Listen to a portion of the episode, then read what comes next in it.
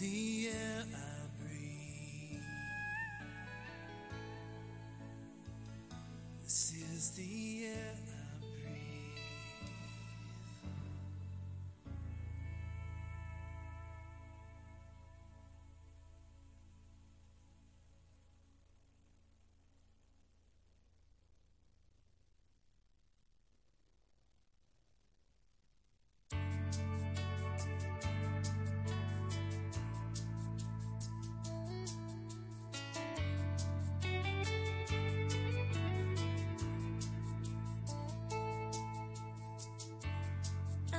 forgiven because you were forsaken.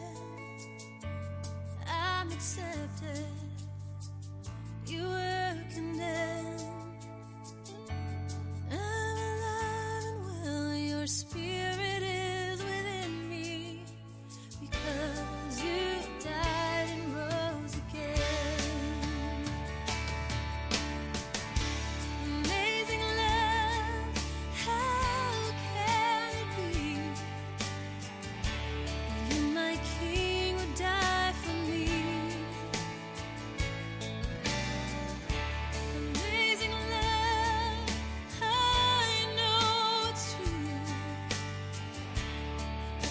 Georgia.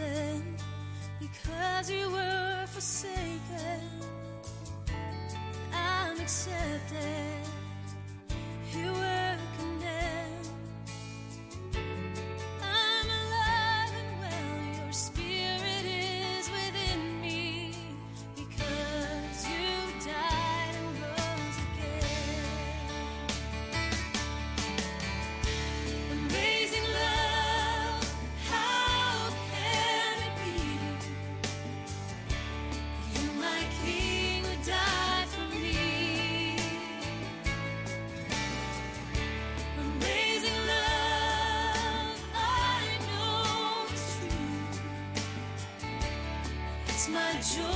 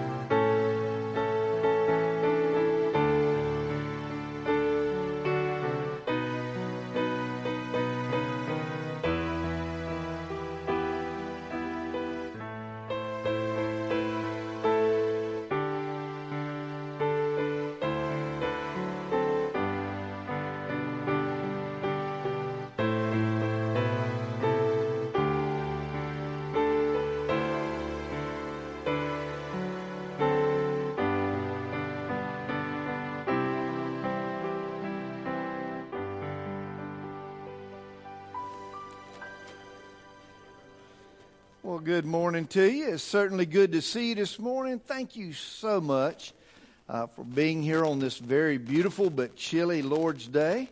Uh, glad you have uh, made your way here, and we want to say uh, welcome to those of you that are our special guests today. Thank you for choosing to come and worship with us. It's good to have you with us.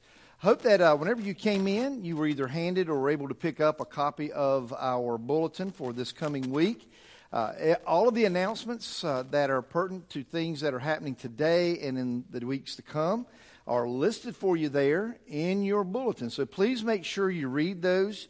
Uh, I will tell you that uh, we still have room in our discovery class. If you've uh, been visiting with us and you've been uh, worshiping with us and you've been praying about maybe becoming a part of First Baptist Church of Locust, then I want to invite you to be a part of that. That starts next Sunday morning at 9:45 and uh, if you want more information about it or would like to participate, please uh, see me this morning. I'll be glad to, to, talk with you about that. And want to say thank you uh, to the uh, to Miss Diane Earnhardt and the family for sharing these beautiful flowers with us today in memory of Miss Helen Honeycutt. Uh, we appreciate that so much. It makes uh, uh, everything beautiful up here, and we need all the help we can get when I'm standing up here. But it's good to see you. Thank you for being here. Let's take a moment to pray together, and we'll get uh, about the business of why we're here. Our Father and our God, how good it is to be in the Lord's house on this Lord's day. To be able to come together with family and friends and uh, with neighbors. Maybe some people we're meeting for the very first time today but to be able to come together and to worship together, to proclaim your glory, to proclaim your goodness, to declare that you truly are worthy of our love and adoration. And Lord, today we come to praise you for who you are. We come to praise you for all that you've done for us. We know, Lord, that uh, your word tells us, and we know that to be true, that every good and perfect gift comes from your hand to us. And Lord, we thank you. We thank you for walking with us in our valleys. We thank you for walking with us on our mountaintops. But most of all, Lord, just thank you for walking with us and never leaving us and never forsaking us. And today we come, Lord, to give you glory. We pray that everything that we do today, from the songs that we sing to the times of fellowship we enjoy, even the, as we study your word, Lord, that everything we do today will bring honor and glory to the name of Jesus, the name above every name. And it's in that name we pray. Amen. Let's stand together and sing about that victory that we have in Jesus.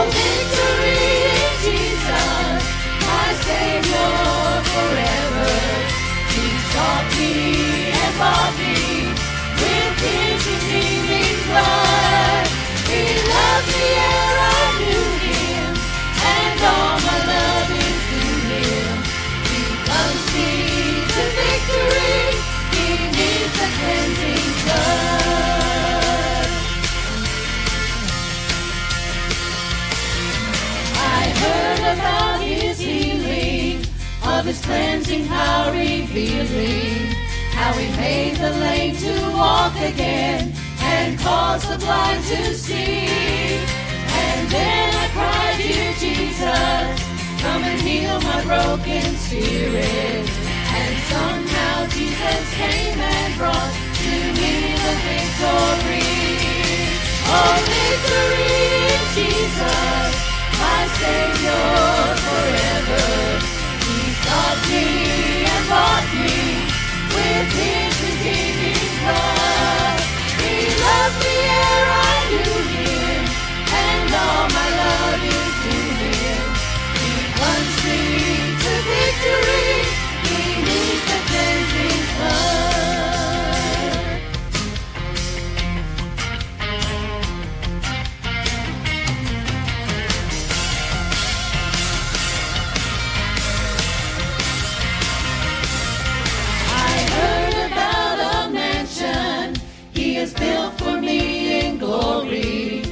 I've heard about the streets of gold beyond the crystal sea, about the angels singing and the old redemption story. And some sweet day I'll sing up there the song of victory. Oh, victory Jesus, my Savior forever. He sought me and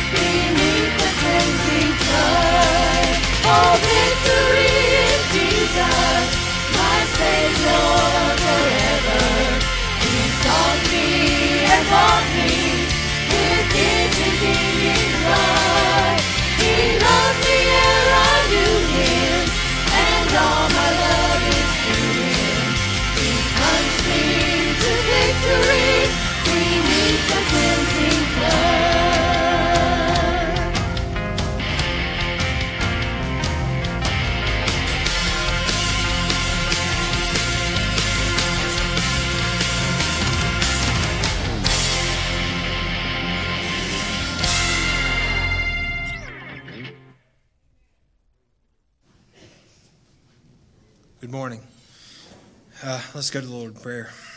Uh, Lord, that song, this victory in Jesus, this reminds me that we have so much to be grateful for. You have blessed us, Lord. Because of you, we already we already have the victory.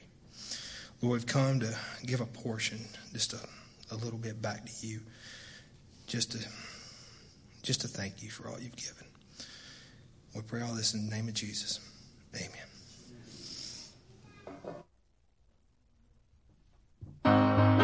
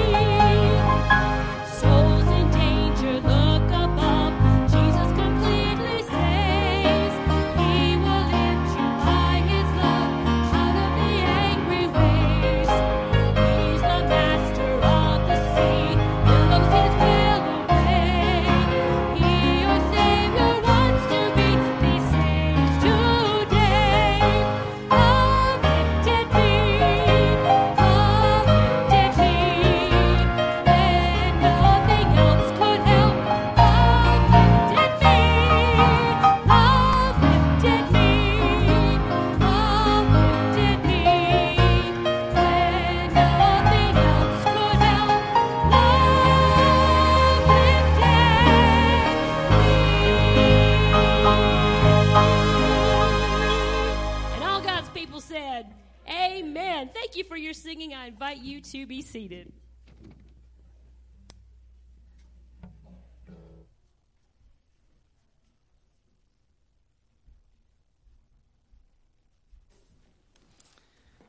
Well, indeed, it is good to see you this morning, and I hope that uh, as we sing about victory in Jesus and we sing about love lifting us, that you can sing of that uh, in the first person. You know all about it. You sing about it personally from a heart that's filled with the victory of Jesus and a heart that's been lifted by the love of Jesus. Good to see you this morning. Thank you so much for being here. I want to invite you to join me in the book of Colossians, chapter number 2. Colossians, chapter number 2. And while you're making your way there, uh, I want to uh, say welcome. Dr. Molina is able to be with us today, and his, his wife is able to be with us. She arrived uh, just uh, a couple of, uh, about a week ago, I think it is. So we're glad to have them with us today. And uh, Dr. Molina is working very closely with, of course, Dr. Serrano and Plazo Ministries. And we all know that Plazo is, he's the face, okay? He's that good looking face. But behind him is that hard working woman, Miss Lita, that makes all the things run. We know that's right, don't we, Miss Lita? Uh, but he is working, Dr. Molina is working uh, very closely with uh, Plazo and also uh, uh, in conjunction and partnership with our church to, uh, with a Spanish speaking work that we're trying to get going here. And they have done a tremendous amount of work and have a lot going on. So we welcome them. Good to have you with us today. God bless you. in Colossians chapter number two, today I want to share with you two verses of Scripture uh, verses 6 and verse 7. And today we're going to be looking at, uh, as far as a topic matter, subject matter, pictures of progress. So let's read those uh, verses together. Colossians chapter 2, beginning in verse number 6. Paul writes, Therefore, as you have received Christ Jesus the Lord, so walk in him, having been firmly rooted and now being built up in him and established in your faith, just as you were instructed, and overflowing with gratitude. Let's take an opportunity to pray together this morning. Our Father and our God, it is humbling for us to be able to come into your presence. And we know, Lord, that we have this privilege not because of anything that we've done to earn this privilege, but that the only reason we can approach your throne today is because of the finished work of Jesus Christ on the cross of Calvary. And we thank you, Lord Jesus, that you have opened the door, you've made a way for us not only to have eternal life and to know you, but to also have this privilege of prayer. And God, we come to you today asking for your guidance as we study your word. We know, Lord, that these are holy words, these are sacred words, that they are filled with purpose and meaning. And Lord, we know that in our finite minds, often it's hard for us to understand. So, by the power of the Holy Spirit today, who inspired Paul as he wrote these words, Lord, now speak to our hearts so that we can not only understand these words, but that these words may, may transform our very hearts and lives today. And God, we just pray that whatever it is that you want to accomplish in us and through us during our time together this morning, that it will be accomplished. And it will be for our good, but it will always be for your glory. And we pray all of this in the precious name of Jesus. Amen. It's been said that a picture is worth a thousand words. And I, I, think in a lot of cases that is found to be true. And we know that one of the things that Paul, the Apostle Paul, liked to do was to use word pictures to help his listeners understand. We, we know that Jesus was the master at teaching with, with word pictures. He would say things like, uh, The kingdom of God is likened unto a, a field where there's a great treasure. Or, or he would speak of, of, of things that his listeners would understand immediately what he was talking about. And, and then he would relate that to, to the kingdom of God and how it works and, and, and how you can become a part of it and how good God is. And it was just common. And Paul had learned how to use these word pictures to help people understand. And so that's what he was very capable in his writing of doing.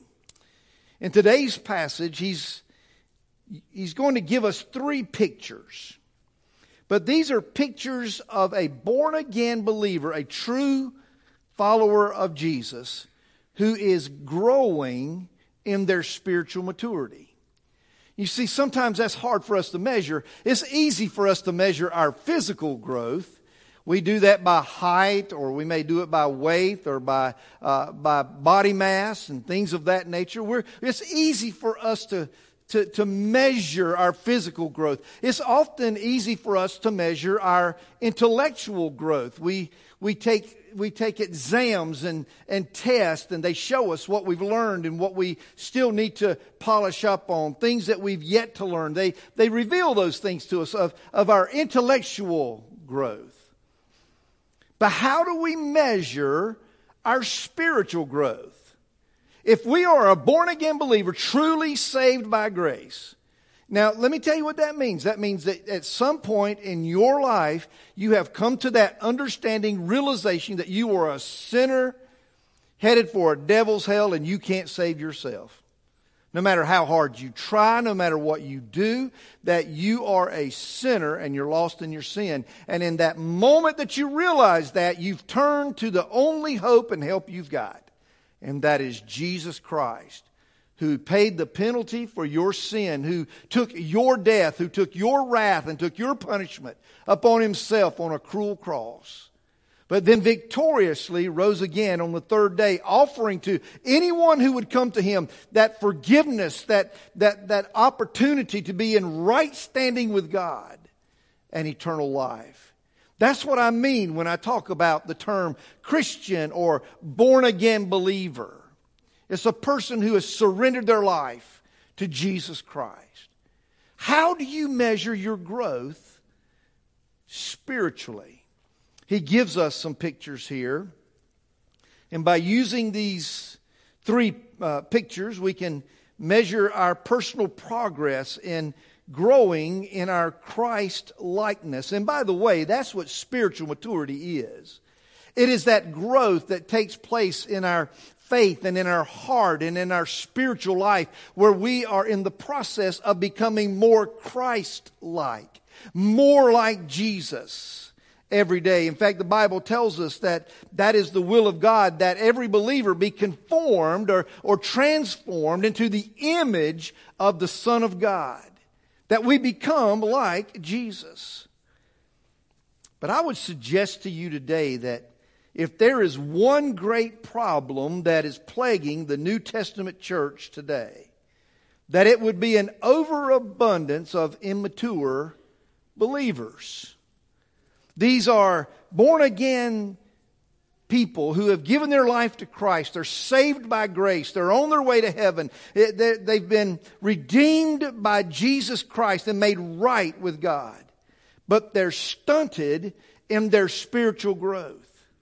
And, and unlike our physical growth, we measure that sometimes in years. We speak of our birthdays. Randy and I were talking a few moments ago. We both recently had a birthday. We were talking about how we were, were getting older, but he's, he says he's getting better looking and I'm not. I, I, I agree with him on that. But, but we're, we're getting older and we measure it in years. But do you know you can't measure spiritual growth in years? Because spiritual growth is what takes place in our faith and not necessarily in our physical body. So today I want to use these three pictures.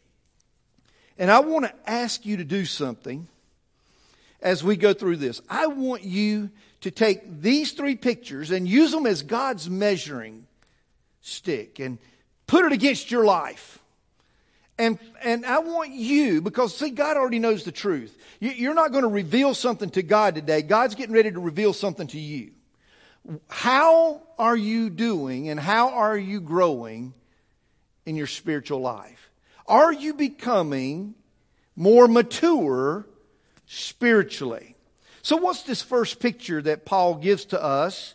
We find it in verse number six of chapter two in Colossians, where he says to us, Therefore, as you have received Christ Jesus the Lord, so walk in him.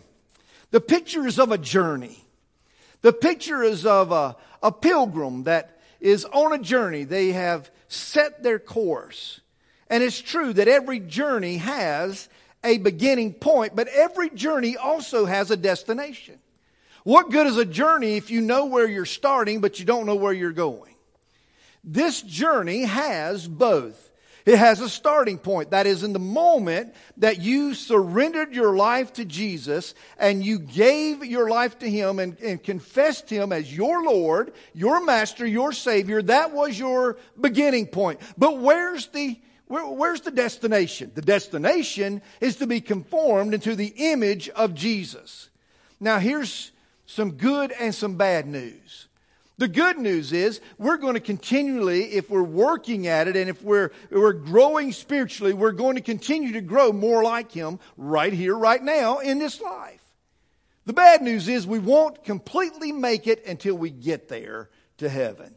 And then the Bible says that we shall see Him as He is and we shall be like Him.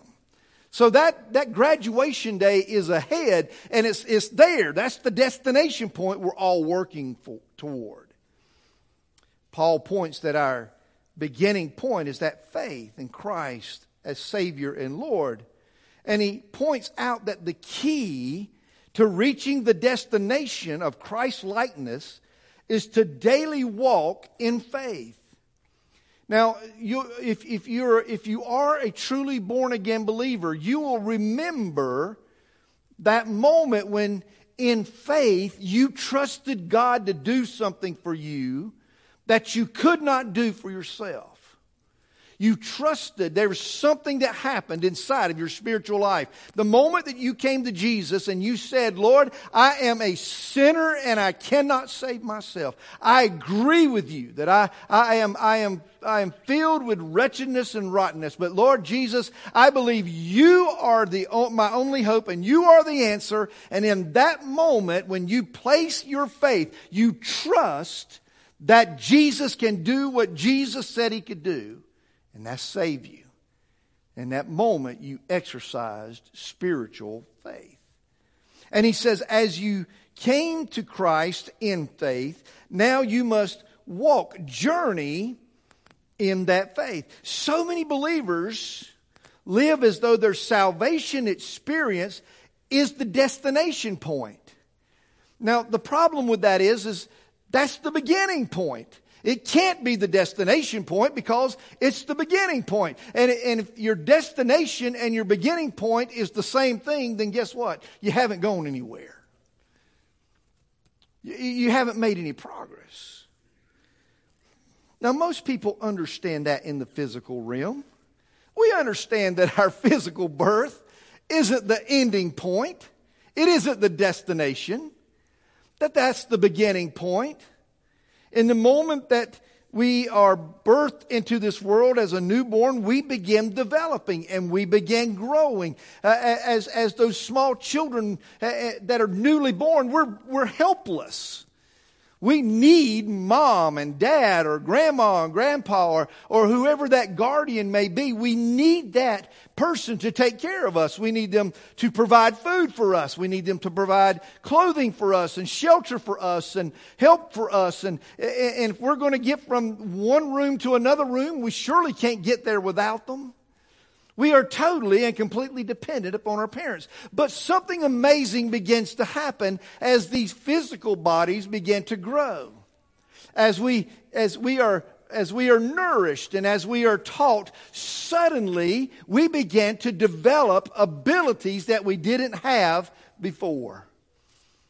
That's the beauty of watching this a child as it comes into this world begin to grow and, and, and, to mature and, and to learn to do things for themselves. And, and before long, they, they don't need you to transport them from room to room. You're chasing them from room to room. And, and before long, you don't have to feed them. They're grabbing food off of your plate and shoving it in their mouth themselves. They're learning how to grow to be an adult. We understand that in the physical realm, don't we? So much of it is true in the spiritual realm. We're not just born or born again spiritually and we're done. Now we begin the journey of growing. And if, if our physical children were to become stunted in their growth, if for some reason they, they ceased to develop and ceased to grow, we would say then there's a problem that needs to be addressed with that child. There's a physical issue that needs to be addressed. Something is wrong. But so much of the time that happens spiritually and we think nothing of it. We are to be on this journey of growing spiritually. Our spiritual growth, becoming more like Jesus, begins at the moment that we trust Him as Savior, but that's not where it ends. We walk by faith. That sounds so good. That's one of those good church cliches, but what does it mean? Can, can I tell you what walking by faith is? It's believing that Jesus is who He says He is, believing that He did what He said He would do, and believing that He is doing in you and for you and around you right now exactly what He said He would do in you, around you, and for you. That's walking by faith. Faith in Jesus ushers us into His family, and it's that faith in Jesus that that matures us as we're growing and we're walking in our journey. So let's just stop right there with picture number one. And let's just ask the question where are you in your journey? Maybe this morning you haven't even started your journey spiritually yet. You've never come to Jesus as, as a sinner that needed a Savior. Maybe you've yet to begin that journey. Can I tell you something? That is the journey you were created to take. God created you and everything about you was designed to take this spiritual journey. And if you're living your life not on this journey, you're missing the very point of your creation. You're missing out on what God's plan and God's purpose. You're missing out on God's strength and God's power. You're missing out on God's presence. You're missing out on everything that God created you to experience. You're missing out on it. So there comes a point when we have to decide today's the day I'm going to take that journey. The Holy Spirit of God is showing me that I have, I have disobeyed God and there's nothing I can do to erase that disobedience. And I need Jesus to do for me what I could not do for myself. And that is to wash away all of my sin. And here's the good news. He's done that for you. That's the whole reason why we celebrate Christmas and we celebrate Easter together. That's the whole reason why we come together on Sunday mornings is to celebrate the fact that Jesus did something for us that we could not do for ourselves. We like to refer to it as the gospel. That God became man in the person of Jesus, lived a sinless life. He, he, he showed us what it meant to be a, a person that is pleasing to God. And then when, when, when he, he, he wanted to fulfill his mission, when it was time to fulfill his mission, he took upon himself your transgression, my transgression, your, your, your, your disbelief and my disbelief. He took upon himself your disobedience and my disobedience, your sin and my sin sin, and He bore them on the cross. And there on the cross, He did for you what you could not do for yourself. He purchased redemption for you. He paid your penalty for your sin. Now, here's where faith comes in.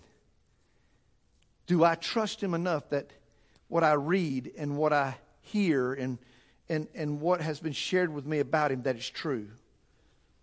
Do I really believe that I can take my eternal fate and put it in the hands of Jesus and that He will save me.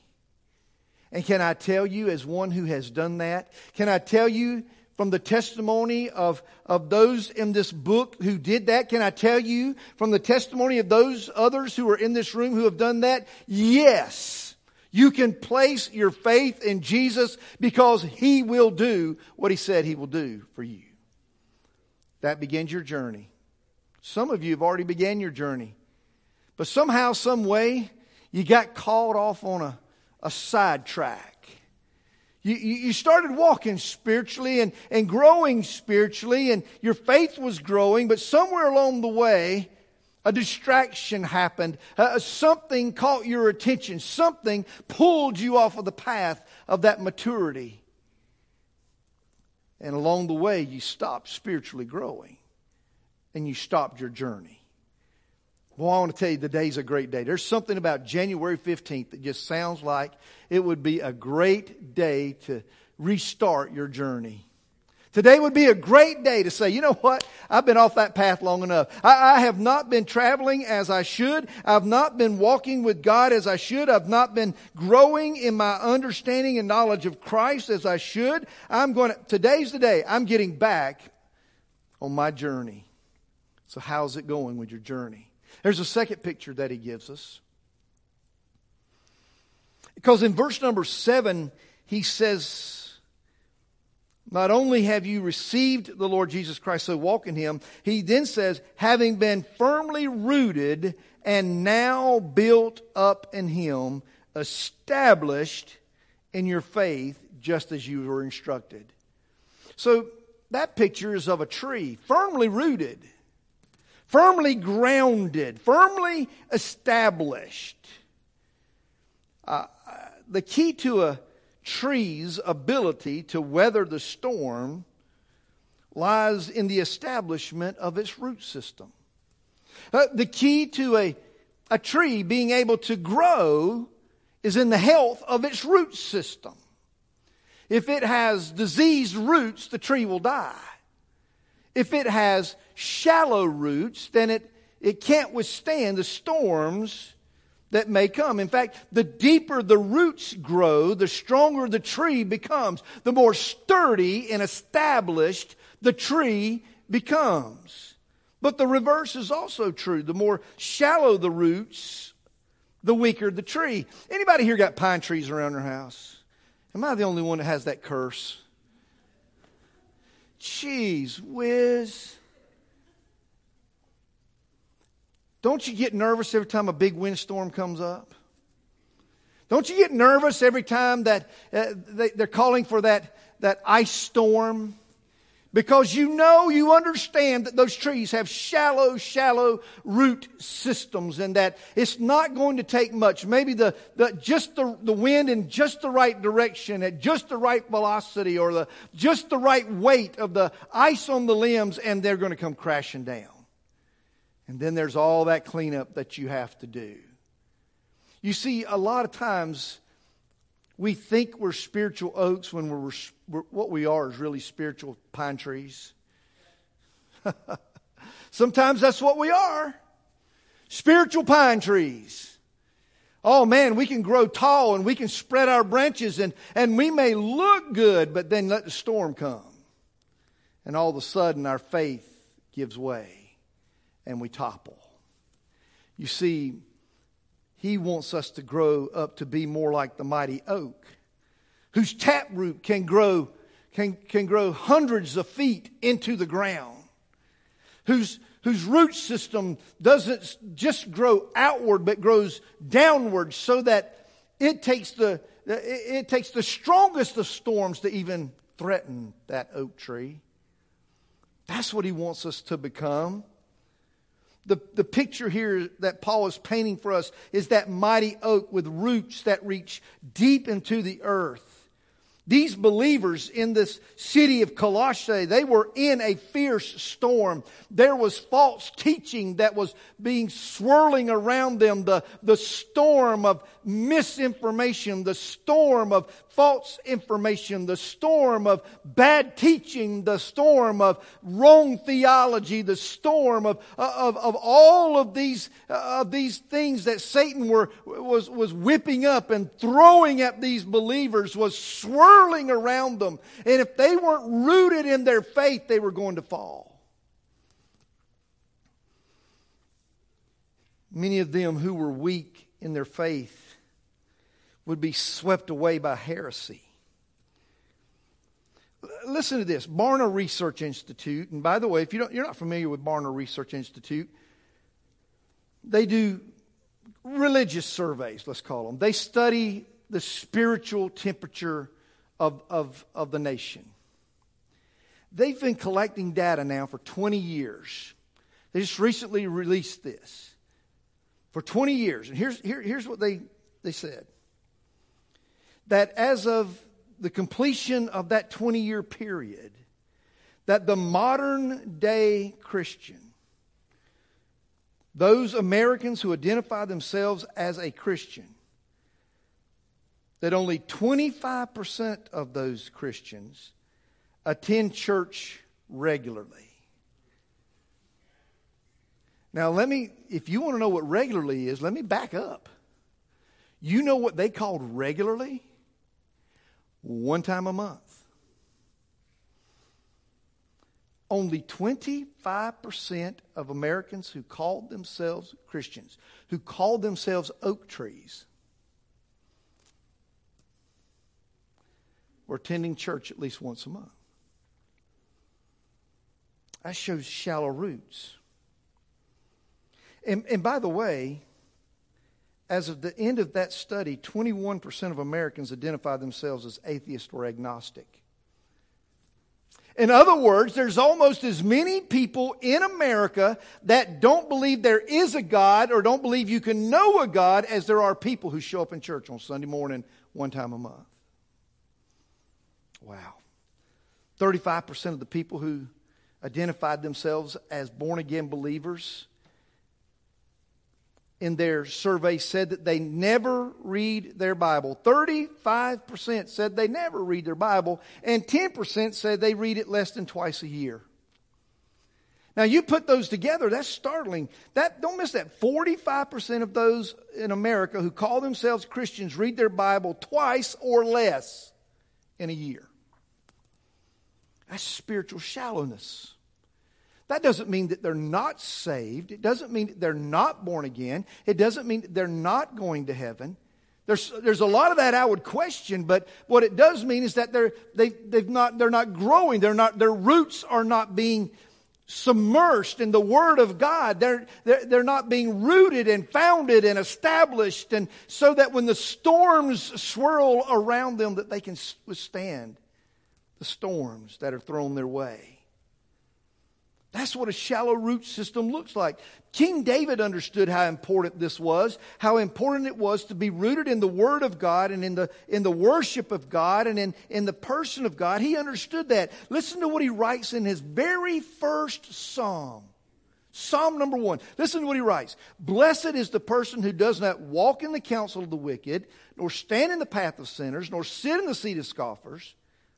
But his delight is in the law of the Lord. And on his law he meditates day and night. Now don't miss this. Here's what he says. He will be like a tree planted by streams of water, which yields its fruit in its season, and its leaf does not wither, and whatever he does, he prospers.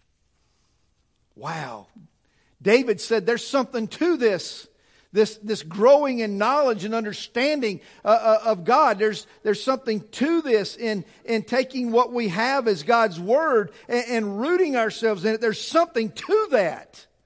And, and, and it's, it's, if we're not doing that, we're, we're robbing ourselves of the spiritual nutrition that it takes for our roots to grow. So here's test number two. Test number one is where are you on your journey? Have you started it yet? If you have, how far have you, how, how far are you from where you got in? Let's put it that way. How far down the road have you traveled? The second picture and the second test is your roots. How rooted are you and established are you in the Word of God so that when storms come your way, and listen, my friend, if you're not in one, you're either coming out of one or going into one. But everybody has storms. How is your life going to stand up against life's most fierce storms if you're not rooted and you're not established and you're not grounded? That's the picture he gives there. Picture number three is found in those last few verse, those last few words of verse number seven. Because he not only says that you're rooted and being built up in him and established in your faith, just as you were instructed, but then he says, and overflowing with gratitude. That's like a river that's overflowing its banks. I want you to, I want you to picture something with me. Now, I, I like to visit the mountains. I, don't want to live there simply because I have trouble trying to mow the grass like this. Okay? Um, I love to visit the mountains, but imagine, if you will, you're on the top of a mountain and there's this a small stream, the beginning of a stream. And it, it's just trickling, if you will, down from that mountaintop. Its flow is very light and the banks are narrow. I mean, it's not anything for you to, to step over it or, or to, or to, with a small effort, jump over it. And it's, it's just narrow and it's, the, the, flow is light. But as that stream begins to move toward the ocean, something amazing begins to happen. All these tributaries from small creeks and small streams begin to empty its waters into that one stream. And, and suddenly, as it flows farther and farther, the stream now grows in volume in its flow and its banks begin to expand just to be able to contain the waters. And so now if you were to cross that same stream, but you were to cross it at the bottom of the mountain, now you may need some type of bridge. Or it may just be too, it just may be just shallow enough where you can wade across it, but it's going to take some effort to do it now. Then it continues to flow. And the farther it flows, the more the, the stream begins to grow until the stream now is no longer a stream. Now it's a river. all of these, all of these other streams are dumping into it and all these other tributaries are dumping into it. And now it's a river and you can get your kayak and you can go sit in it and, and, and float down the river or you can get you an inner tube and enjoy the rushing of its waters. There's, there's so much more you can do, but just to get out there and try to walk across it, you're not going to do that. Now we got a river. Its banks are wide and its volume is large and it's, it's growing as it gets closer and closer to the ocean. That is the picture that we have here the, that Paul is using. It's the image of a maturing believer that at the beginning of their journey, yeah, maybe their, maybe their roots are shallow. Maybe the, the, the volume of information they understand is a little bit, but they're growing. And the farther they go, the more they learn, the more these tributaries of understanding that God is bringing into their life. It might be a Sunday school teacher, or it might be a pastor, it, it might be a really close Christian friend, it, it, it could be a, a Bible teacher, or whatever it may be. These things are emptying into your life, and suddenly you, you're getting your stream is getting faster, it's getting deeper, it's getting wider. Eh, you're starting to become more than just a stream, you're, you're becoming a river as a believer. But it doesn't stop there. He says that this one is overflowing. Now, now listen to what happens. The farther this stream goes, and the more the more tributaries and other streams that are emptying into it, the faster the water begins to flood and to rise. And then suddenly there's a storm. Suddenly there's a storm. Hey, we've had them, hadn't we? Where I grew up, we called them uh, frog stranglers. I don't know what they, you called them here in Stanly County. Gully washers. Yeah, what you call them? Gully washers. Well, I got a gully. It ain't washed mine out. It just clogs it up. That ain't right. It means I got a bad gully, I guess. But a big storm comes. or maybe it's just a heavy snow. But then suddenly the amount of water flowing into that stream increases to such a point that it can no longer that, it, that river can no longer hold its bounds and it begins to, to overflow. Now, now listen to what he's saying here. The overflow of a beginner's life as they are growing in their spiritual life, as they're growing in their spiritual walk, they're growing deeper in their roots in the, in the understanding, in the knowledge, and in the Word of God. Uh, They're, they're getting, they're, they're becoming that river now. They're, they're get, their, their knowledge is wider, their understanding is deeper, and, and the water volume is, is, is much greater. Uh, But listen, then the storm comes. He said, but listen, when it overflows, it overflows with thanksgiving and gratitude. D- don't miss that. The storm has come. I mean, this, it, the gully washer, the bottom's falling out and the winds are blowing and, and, and life is just going chaos. And in the middle of it, this believer who's become this river whose banks begin to overflow are overflowing not with despair. They're not overflowing with, with, with, disillusionment. It's being overflowing with gratitude and thanksgiving. That no matter how big the storm is, they're able to stand in the midst of the flood and say, Thank you, God, you're with me right now. I'm so glad I got you because I, I, need you right now. I, my banks can't uh, hold all of the all of the, that's being flowing into my life. I, my, my roots are deep and I'm I'm standing strong. But God, I'm glad I got you. Thanksgiving and gratitude overflowing.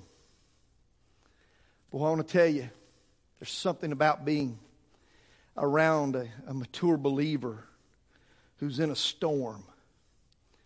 Yeah, they may not always have a smile on their face, they may not be happy go lucky. There may be tears and brokenness. There may be all types of times of grieving and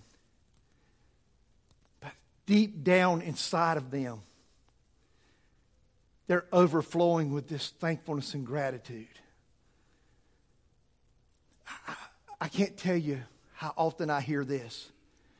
I don't know how people who don't have a relationship with God, I don't know how they make it through things like this. Can I tell you how they make it through things like that? Not very well.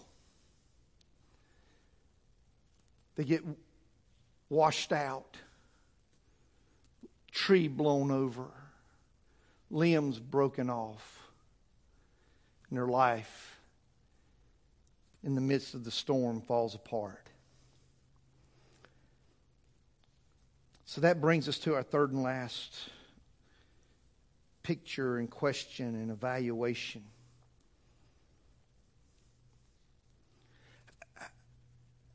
Where, where are you in your journey? How deep are your roots. But are your banks overflowing with gratitude and thanksgiving? These pictures illustrate a believer that's growing spiritually. So the last thing we have to do is just measure our own life. I've, my parents never did this for me. I don't remember us ever doing it for our children, but I've talked to so many people who did that there was a particular door jamb or a particular place in their house where every year mom or dad would have their child back up against the wall. And they'd take a little ruler and they'd rest it on top of their head and they'd put a little mark there. And then they'd tell them to step away. Now, what's the purpose of that? Just so you can write on a wall and not get in trouble, I guess? No. It's to show how much you've grown since the last time you were measured. And oftentimes, uh, it may seem like it's just so little. But then there's those years, and every parent knows what that's like with their kid. You can't, I mean, they're bottomless pits. You can't keep them in clothes. It seems like every time you turn around, they're, they're, they're another inch taller. And, and that year, they back up against the wall, and you see this big leap, and you go, wow, look how much you've grown this year. That's what we need to do spiritually. We need to let God back us up against the wall of His Word and take His measuring stick and kind of show us where we are spiritually. And, and, what I, and when that happens, here's what I pray. I pray that you've seen some growth since the last time that happened. But I pray this also that you're not satisfied with that. That next year the, or the next time, whenever it may be that God does it again, you see that, that growth spurt take place. So, how are you, spiritually speaking? Three pictures that God gives us to help us gauge and measure our growth, that journey, that tree, and that river. In just a moment, we're going to end our time together today, and we're going to stand and we'll sing together. The whole purpose behind that is not just so we can sing one more time before we leave, even though we love to sing. But the whole purpose for that time is for us to, to decide what we're going to do with what, what we've got now. See, here's, here's the truth. You and I are forever without excuse now because we've been given the truth of God's word right here. It's, been, it's in front of us today. So now we got to decide what we're going to do with it. Am I going to ignore it? Am I going to throw it to the side and say, oh, that's for another day? Or am I going to, am I going to use it? Am I going to let what I've heard today, what God is telling me today impact my life right now? And during our time when we sing together, that's when we make that decision.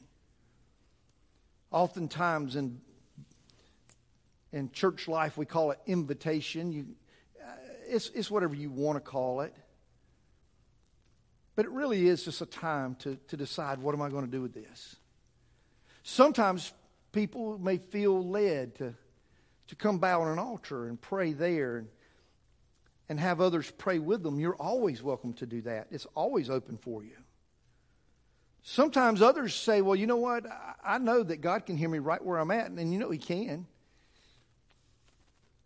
And it may be that right there where you are today is the day that you let God do that measuring.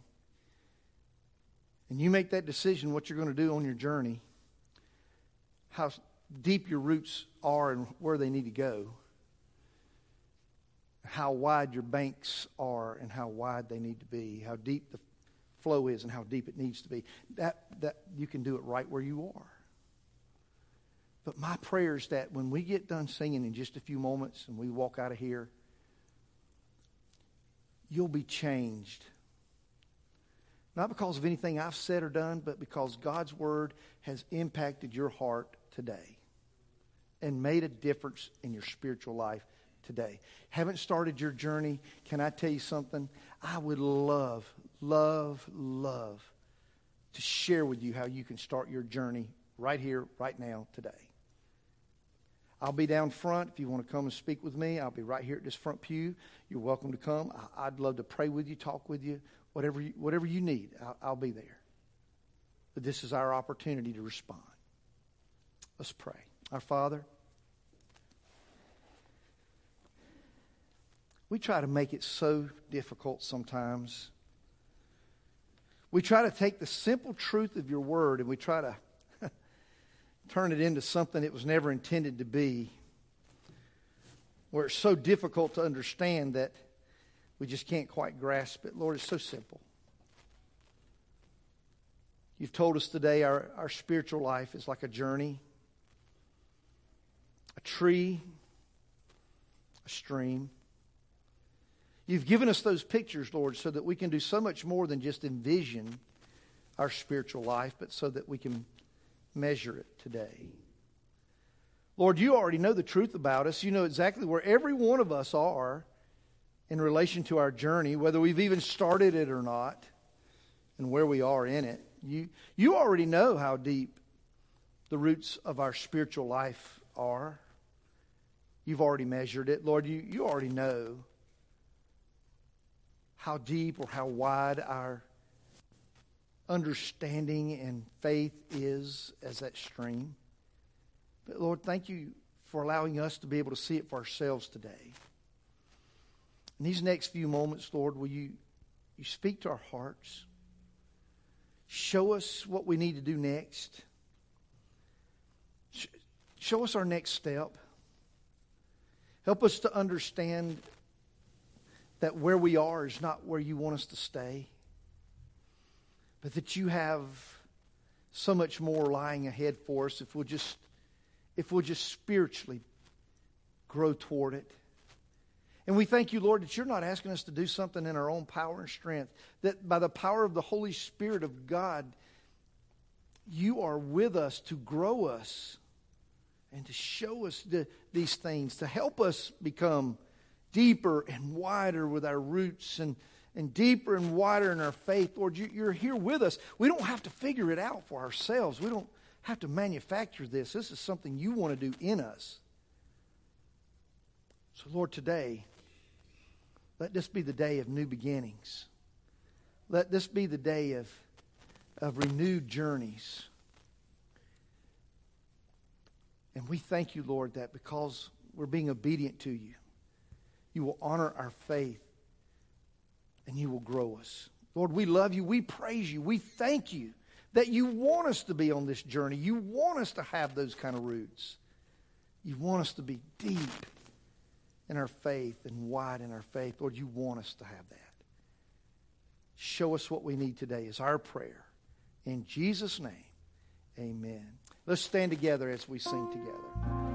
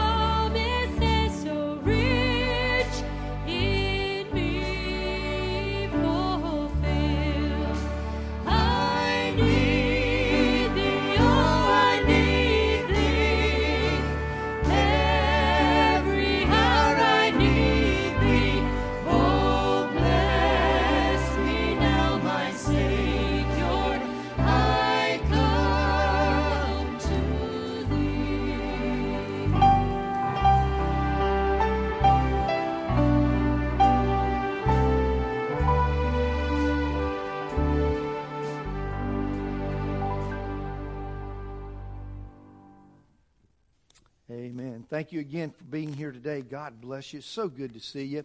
Uh, don't forget uh, to make sure you, you read through all your bulletin, all the announcements that are there. Uh, baby shower this afternoon, and discipleship groups meeting this afternoon, and uh, all kind of good stuff. So make sure you're informed on everything that's going on. Uh, going to take just a moment to pray, and we'll be dismissed. Yes. Um, so uh, you, some of you may see my little announcement about wanting to get together another choir for Easter and Good Friday.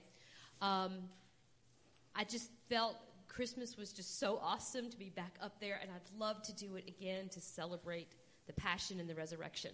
So I'm stepping out on faith that folks are going to come out. So on Wednesday, February the first, 7:30, down in the choir room, I will I will be there ready to practice. I will have some great music. I will load it on our choir website so that you can listen to it. If you've got any questions, uh, please just just contact me. I'd love to talk to you. And the music ministry gets to eat some of the best food of any of the ministries in the church. So if uh, nothing else, come out and be a part of the Easter cantata so you can eat some of that good food. Thank you again for being here today. Let's be dismissed in a word of prayer. Our Father and our God, thank you again for allowing us to be here today. What a joy it is to be in your house and to be with your people. And Lord, I just pray that uh, as each of us go our separate ways now, Lord, that you'll just keep each one safe on their journey. We pray that, Lord, this week will be a week where we can actually see that spiritual growth taking place in our in our personal lives. And and God, I just pray that uh, as we do so, you give us that strength and courage to keep growing. Lord, we love you and we praise you. We thank you for who you are. Dismiss us now with your great love is our prayer. In Jesus' name, amen.